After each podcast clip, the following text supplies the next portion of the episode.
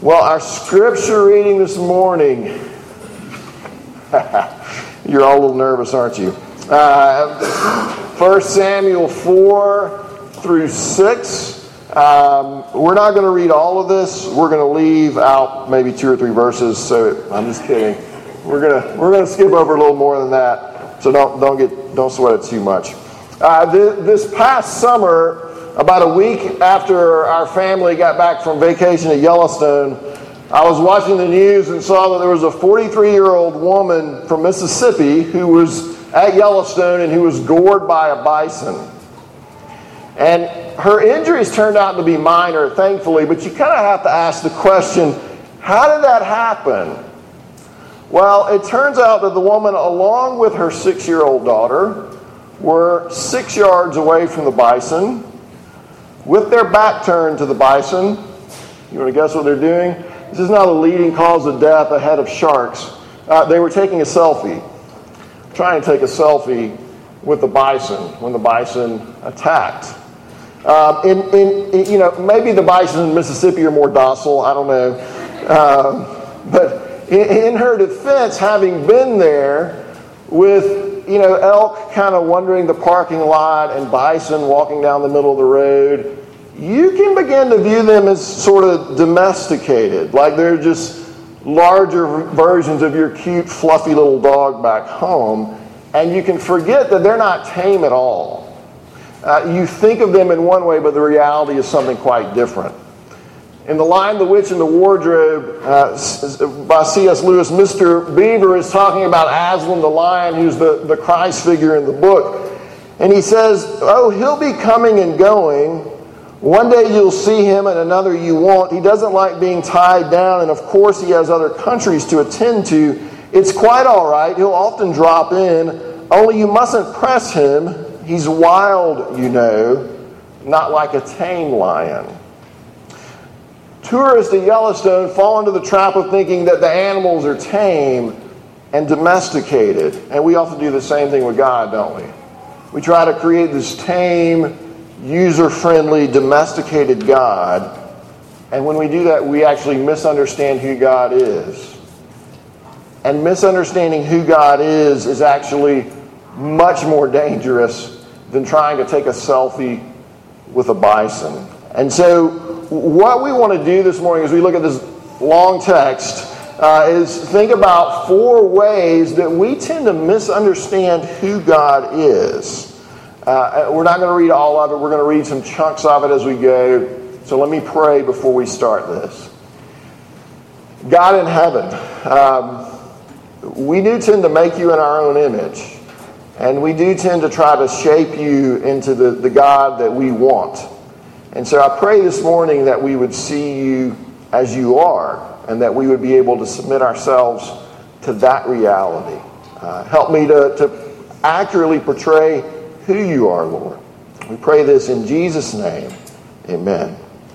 Well, the first way we can tend to misunderstand who God is is that we misunderstand who He is when we think of Him as an optional accessory in our lives when we think of him simply as an optional accessory in our lives.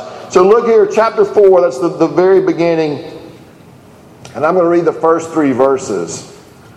Now, Israel went out to battle against the Philistines. They encamped at Ebenezer, and the Philistines encamped at Aphek. The Philistines drew up in line against Israel. And when the battle spread, Israel was defeated before the Philistines, who killed about 4,000 men on the field of battle. And when the people came to the camp, the elders of Israel said, Why has the Lord defeated us today before the Philistines? Let us bring the ark of the covenant of the Lord here from Shiloh, so that it may come among us and save us from the power of our enemies. The Philistines and the Israelites were kind of, they were not buddies, they were lifelong rivals, and they're, they're going into battle again. And the Israelites go into this battle and they lose. And in verse 3, they ask, What's up? What happened? Why did we lose? Why did the Lord defeat us today? And their answer is kind of, they're halfway there. They're half right and they're half wrong. Correctly, they realize that they've gone into battle without God being present with them. that they tried to go into battle on their own. We, we tried to do this on our own, and we shouldn't have done that. Uh, if you remember back in chapter 3 that we looked at last week, in those days we were told the word of the Lord was actually rare, but that was changing. God was raising up a prophet. He was raising up Samuel to declare his will to his people. The word of the Lord was being proclaimed again in all of Israel. But now they're confronted with a battle against their enemies, and no one bothers to consult God. No one bothers to call Samuel. No one bothers to say, well, should we go? How should we go? When should we go? How should we approach this? They don't seek God's blessing. They don't look for a word from the Lord. And so they go into battle and they lose. Uh, for years, the Israelites have been treating God as an optional accessory in their lives. Uh, you read the book of Judges, they've been doing what is right in their own eyes. And now, even though the word of the Lord is once again being proclaimed in Israel, it's available to them, they feel no need to seek it out before they go into battle he's still an optional accessory in their lives. And you guys know what that is when you go and, and buy a, a, new car. Uh, you can add the high end stereo and the XM radio and the, the mud flaps and, and, and, and the tinted windows and, and all of these things that might make for a better driving experience, but which aren't really essential for getting from point A to point B. That's how the Israelites are looking at God. They're like, oh, yeah, he might be useful at times, but he's not really essential for me getting from point A to point B. He's not really essential even for us winning this battle. They felt adequate to do life without him. Now, we don't, we don't ever do that, do we? Uh, yeah, we, we do that all the time. Uh, many people today would, would say that God is just an optional accessory. Hey, it, it's great if God makes a difference in your life. I'm, I'm happy that He does that for you. But I just, I just don't really feel a need for Him. Uh, Tim Keller, in his book Reason for God, writes that some people say, I simply feel no need for God and I'm not interested in thinking about it. Uh, I, I love his response to that. He says, Hidden beneath this feeling is a very modern American belief that the existence of God is a matter of indifference unless it intersects with my emotional needs. The speaker is betting his or her life that no God exists who would hold you accountable for your beliefs and behavior if you didn't feel the need for Him. Um, if, if that's you this morning, I just want to invite you to think about the leap of faith you're actually making even right now. And to consider that maybe there is a God, maybe there is a Lord of the universe who isn't pleased that you consider him nothing more than an optional accessory for your life. Um, well, it's not just people who don't believe in God or people who aren't Christians or whatever who treat God as an optional accessory, but we can do that in the church um, ourselves, can't we? What does it look like? It looks like leaving areas of our lives ungoverned by the Word of God. It looks like making decisions without being guided by God's Word. It, it looks like going through my day without prayer, quietly confident that my degree, my qualifications, my expertise, my experience, my money, my connections will get me what I need, will get me where I need to be in life. It looks like controlling behavior. It looks like anxiety. It looks like getting angry when the people around me aren't doing what I want them to do. It looks like anxiety and stress and the inability to rest or find any peace. And I want to suggest that when we're doing that, when we're in that place, when we try to do life without God, when we, when we treat Him as an optional accessory, and when He then allows us to fail, or in whatever way He brings us to the point where we realize our need for Him again, while that can be incredibly painful, that's actually a blessing in disguise. That's His grace in a painful form because He's bringing us to that place where we see that we really need Him. The first way that we misunderstand who God is is when we think of Him simply as an optional accessory in our lives. Maybe we need Him, maybe we don't. Most of the time, we can just do things on our own. The second way we misunderstand God here is when we try to manipulate him. Uh, look at verse 3 again. Let's read that again and then we'll read a little bit further. And when the people came to the camp, the elders of Israel said, Why has the Lord defeated us today before the Philistines?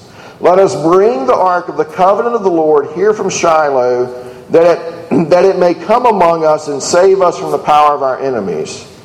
So the people sent to Shiloh and brought from there the ark of the covenant of the Lord of hosts, who is enthroned on the cherubim. And the two sons of Eli, Hophni and Phinehas, were there with the ark of the covenant of God. As soon as the ark of the covenant of the Lord came into the camp, all Israel gave a mighty shout so that the earth resounded. And when the Philistines heard the noise of the shouting, they said, What does this great shouting in the camp of the Hebrews mean? And when they learned that the ark of the Lord had come to the camp, the Philistines were afraid, for they said, A God is coming to the camp. And they said, Woe to us! For nothing like this has happened before. Woe to us! Who can deliver us from the power of these mighty gods? These are the gods who struck the Egyptians with every sort of plague in the wilderness. Take courage and be men, O Philistines, lest you become slaves to the Hebrews as they have been to you. Be men and fight. So the Philistines fought, and Israel was defeated, and they fled, every man to his home.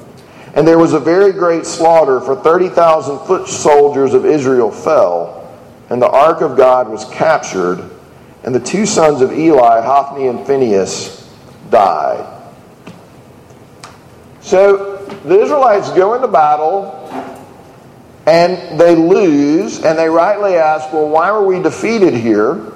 And if they had spent a little more time thinking about this, the book of Leviticus might have come to mind where God promised his people that if they continue to persist in disobedience to him, he says, I will set my face against you and you shall be struck down by your enemies.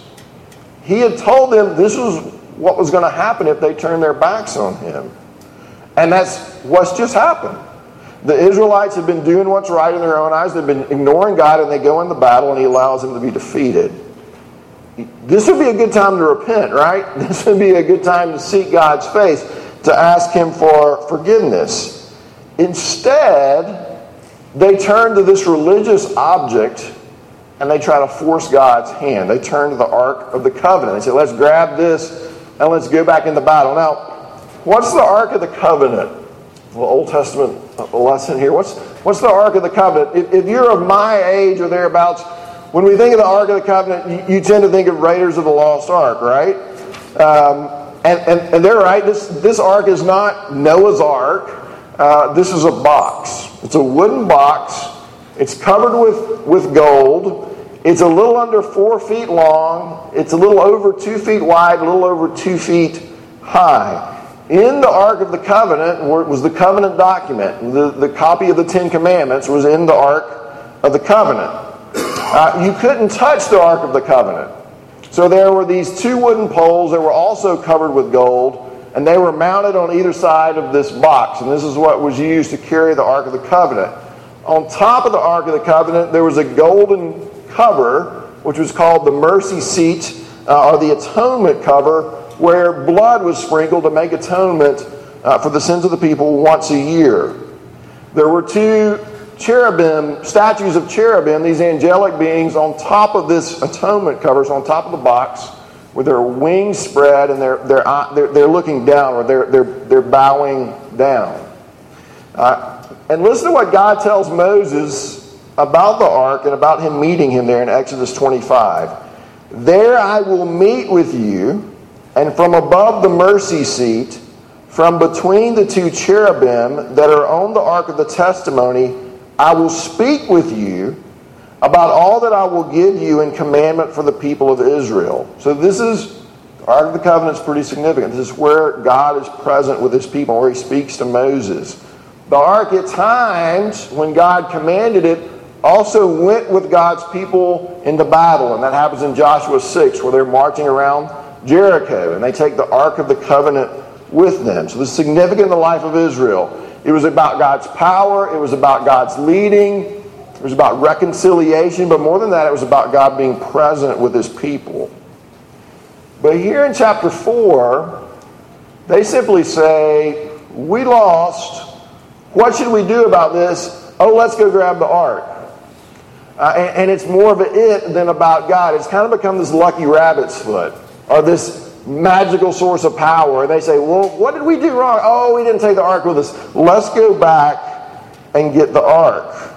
They were looking at it much the way Marcus Brody describes in Raiders of the Lost Ark when somebody's like, well, why do the Nazis want the Ark of the Covenant? What's the big deal with it? And he says, any army which carries the Ark before it is invincible.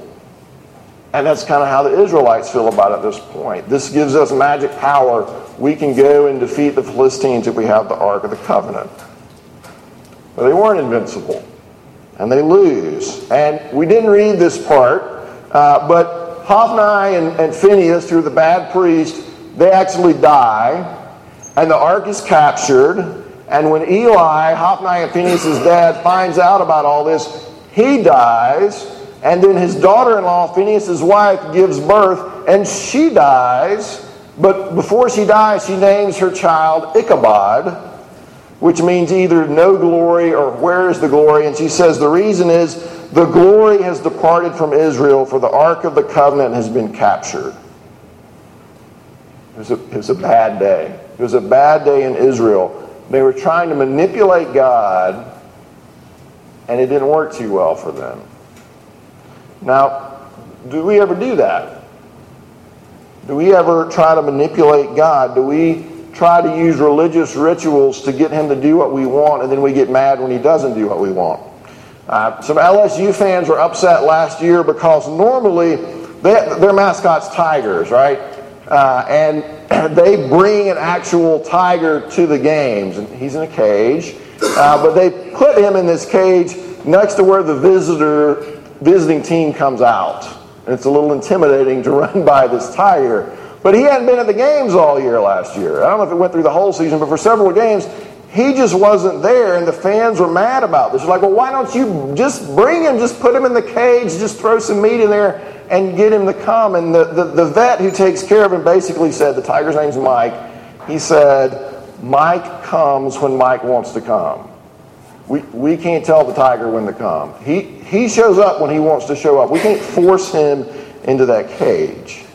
Now, I want to be careful with this illustration. God is not a moody, unreliable tiger. Um, but, but God acts when God wants to act. Um, yes, He tells us to pray. Yes, He tells us to continue to pray and to continue to keep knocking until someone answers. But, but He's not under our control. He's not this cosmic drink machine that we're just a few coins short of, and if we just pray a little bit more, we'll ring up the required dollar amount and He'll be forced to answer our prayers. We should pray. We should be persistent. We should seek God's face. But am I praying to know my Father? Or has it just become this religious ritual that I go through thinking that it's going to get me what I want? Uh, we're commanded to tithe. And the Bible says there's great blessing that comes when we tithe. But we have to be careful not to fall into thinking, well, if I give this amount, then God's obligated to do X, Y, and Z in my life. And if you would just tithe, then everything would be okay and you wouldn't have any problems because God would be obligated.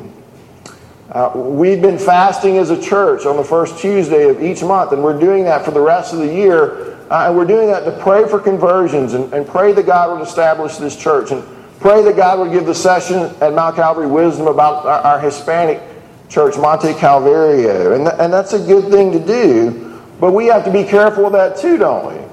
Because we can view fasting that way. It's easy to view fasting as, well, we're taking the ark out in the battle, and if enough of us fast, then God's going to be obligated to do what we want Him to do. If we all go to this trouble, then God has to respond in the way we want Him to. We misunderstand God if if we think we can manipulate him with our religious actions. We misunderstand God. A third way we misunderstand God. We misunderstand God when we think other gods are more worthy of our devotion than He is. So, flip over to chapter 5. It's about middle of, middle of that next page full of text. Uh, and let me read these first six verses. When the Philistines captured the ark of God, they brought it from Ebenezer to Ashdod. Then the Philistines took the ark of God and brought it in the house of Dagon and set it beside Dagon. And when the people of Ashdod rose early the next day, behold, Dagon had fallen face downward on the ground before the ark of the Lord. So they took Dagon and put him back in his place. But when they rose early on the next morning, behold, Dagon had fallen face downward on the ground before the ark of the Lord, and the head of Dagon and both his hands were lying cut off on the threshold. Only the trunk of Dagon was left to him. This is why the priests of Dagon and all who enter the house of Dagon do not tread on the threshold of Dagon and Ashdod to this day. The hand of the Lord was heavy against the people of Ashdod and he terrified and afflicted them with tumors, both Ashdod and its territory. So the Philistines grab the ark of God and they run back home with it and they take it to the temple of their God and they're placing it there. And their intention is to show that Israel's God has been captured and defeated. And when they get up the next morning, the statue of Dagon has fallen face down, and it's as, he, as if he were bowing before the Ark of the Covenant. And so they run and they're like, well, this isn't good. And they prop Dagon back up again, and they come back the next day, and he's fallen down again. And this time his head and his hands have been cut off. And then God begins to afflict the people of Ashdod. Uh, it says with tumors, and we don't know exactly what was involved. Something, this may have been the bubonic plague, but something very bad is beginning to happen in the Philistine territory. And we're not going to read the rest of that chapter, but what it basically turns into is this big game of let's get rid of the ark. And so they have, one people has it for a while, they're like, everybody's catching this disease and dying, like, we don't want this around here. So they send it to another city, and everybody starts catching a plague there. And they send it to another city, and he gets to this other city, and the people there, they've heard about it by now. And somebody's tweeted, don't, don't take the ark. And so the, the people of this new city, they're like, no, no, no, no, you can't bring the ark in here. All right, so people, people don't want the ark anymore. And so basically it's in the Philistine territory for about seven months before they finally say, well, let's just send that thing back. All right? And that's what the rest of this chapter is about, is about them sending the, the Ark of the Covenant back. But what's the point of all this? What's the point of this chapter? The point is that before God, all other supposed gods fall on their face. Before God, all other supposed gods fall on their face. Other gods have to be propped up. God is the sovereign Lord. God is the sovereign Lord who, even when he looks like he's losing, is actually winning. He's orchestrating the events of history to bring about the defeat of his enemies and to bring about ultimate good for his people. But even when it looks like he's losing, he's sovereign over these things. where else do we see that in the Bible? Maybe in the, in, in the New Testament, where Jesus, as it were, allows himself to be captured, to be put to death, to die on the cross for our idol worship, for our adultery, for our, for our many sins. And it looks like he's losing. He's handed over to the Romans. He's whipped. He's beaten. He's crucified. He dies. He's buried. It looks like he's losing. It looks like he's lost. But then he rises again on the third day, winning atonement for the sin of his people, defeating Satan, defeating death. He rises victorious and says, Come to me and have life. And if you're a Christian, you know all that. We talk about that on a fairly regular basis. You know all that, that Jesus is the Savior that you need. But there are still these times when other gods seem more attractive, when other saviors seem more worthy of our devotion. Sex or power or money or control, being right, being comfortable, having people think that we're respectable. And we stray away and we start worshiping other gods. Uh, there's an old song, some of you are familiar with, called the Pina Colada song. Uh, those of you remember this. And it's, it's about a guy who's frustrated with his marriage and he's reading the personal ads. And he sees in the personal ads a woman who wants the same thing, same things out of life that he does. Uh, drinking pina coladas being caught in the rain. And, and he responds to the ad and he shows up to meet the person and it's his wife who had placed the ad in the paper. The person that they were both looking for was a person that they were already with. The better spouse was the one they were already married to. Uh, Christians, if you're a believer, the best Savior you can have, the best God you can have is the one you have right now in Jesus Christ. There is no better Savior. And we misunderstand God when we turn away to these idols, when we turn away to other gods and think that they're more worthy of our devotion than He is. Now, if you're here you're not a Christian, you do need to look for a better Savior than the one you're with now. Uh, and, and you are with somebody now. You are with some type of Savior. We're all relying on someone or something give us significance, to rescue us from this broken world. We all have Saviors, but there's a better Savior. His name is Jesus Christ. He's the only Savior who truly loves you. He's the only Savior who will die for you. He's the only Savior that can actually rescue you. We misunderstand God when we think that other gods are more worthy of our devotion than He is. And then finally, last thing, we misunderstand God, we misunderstand who He is, we don't take His holiness seriously. So the Philistines send the ark back finally. They send it back to Beth Shemesh. And we read there that the people rejoice. Like they're glad to have the ark back and they celebrate. But then we read this. So turn over to the very last page of the text and go down to the next to last paragraph at verse 19. Chapter 6, verse 19. And he struck, this is God, and God struck some of the men, some of the men of Beth Shemesh because they looked upon the ark of the Lord. He struck seventy men of them, and the people mourned because the Lord had struck the people with a great blow. Then the men of Beth Shemesh said, Who is able to stand before the Lord, this holy God, and to whom shall he go up away from us? There's a scene in Raiders of the Lost Ark where they open the ark.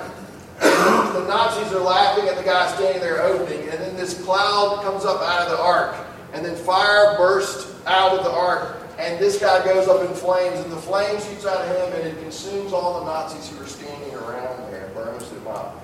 And that very accurately conveys the message to us do not take God's holiness lightly. Do not take God's holiness lightly. There's some debate about exactly what the men of Beth Shemesh did wrong here uh, at the ark. Uh, Tim Chester says that they messed up because they sacrificed cows when they're supposed to be sacrificing bulls. That they paraded the ark around and put it on a rock for everybody to see when they were supposed to have some of the priests come and make sure that it was covered properly. And that they may have even like lifted up the lid and looked into it here. they took God's holiness lightly. We misunderstand God when we take His holiness lightly. Now, we don't have ark to mishandle. Uh, how are we? How can we be guilty of taking His holiness lightly?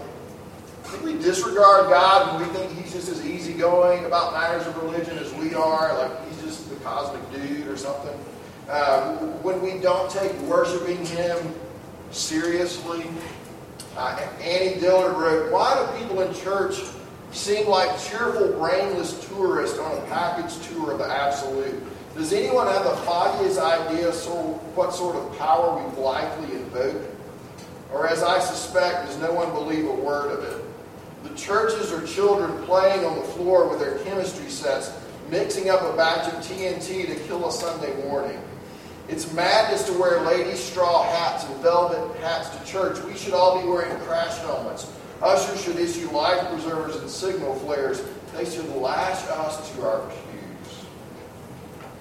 This, we, we, we, misunderstand God's holiness. We take worshiping Him lightly. We disregard His holiness when we take our own sin lightly. We say, ah, that's just the way I am. We disregard His holiness think of church as a social club, we disregard His holiness when we say, well, He don't work out of anything. He'll accept everybody. We disregard his holiness and we think, I can stand in his presence based on my own merit. And so the, the men of Beth Shemesh here, though, finally ask the right question. They finally say, Who is able to stand before the? Able to stand before the Lord, this holy God? He's not tame. You can't control him. He's holy. What do you do when you get to that point where you realize you can no longer view God as optional? And, and you finally come to that realization. When you realize that you can't manipulate him, he's not a God to be manipulated. When you realize that all other gods are nothing before him, and he's the God you actually need. He's the Savior you need. Realize all that, but you can't get close to him because his holiness threatens to destroy you because he's so holy and you're not. What do you do when you get to that point? Chapter 7, verse 2. Actually, read verse 1 and 2. And the men of Kiriath Jearim came and took up the ark of the Lord and brought it to the house of Abinadab on the hill, and they consecrated his son Eleazar to have charge of the ark of the Lord. From the day that the ark was lodged in Kiriath Jearim, a long time passed, some 20 years, and all the house of Israel lamented after the Lord.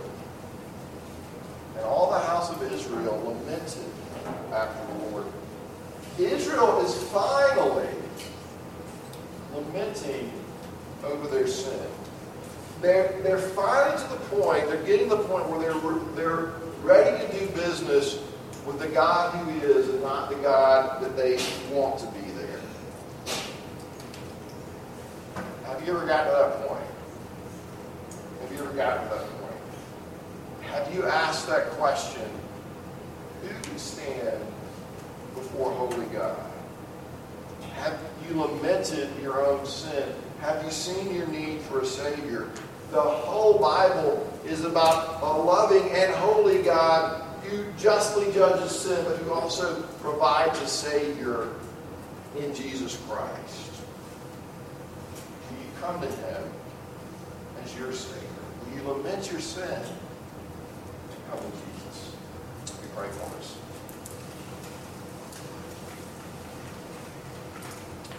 Father, it's, uh, it's not very hard to see all the ways that we try to shape you into the God that we want to be, a tame, user-friendly God that we can control, that we can manipulate, that we can use for our own purposes. Yeah, Father, this text reminds us that you're not tame and we can't do that. And above all that, you're a holy God. You're a righteous God without sin, and, we can't even get close to you without. So, Father, we thank you that you point us even this text to what our need is. Our need is to repent.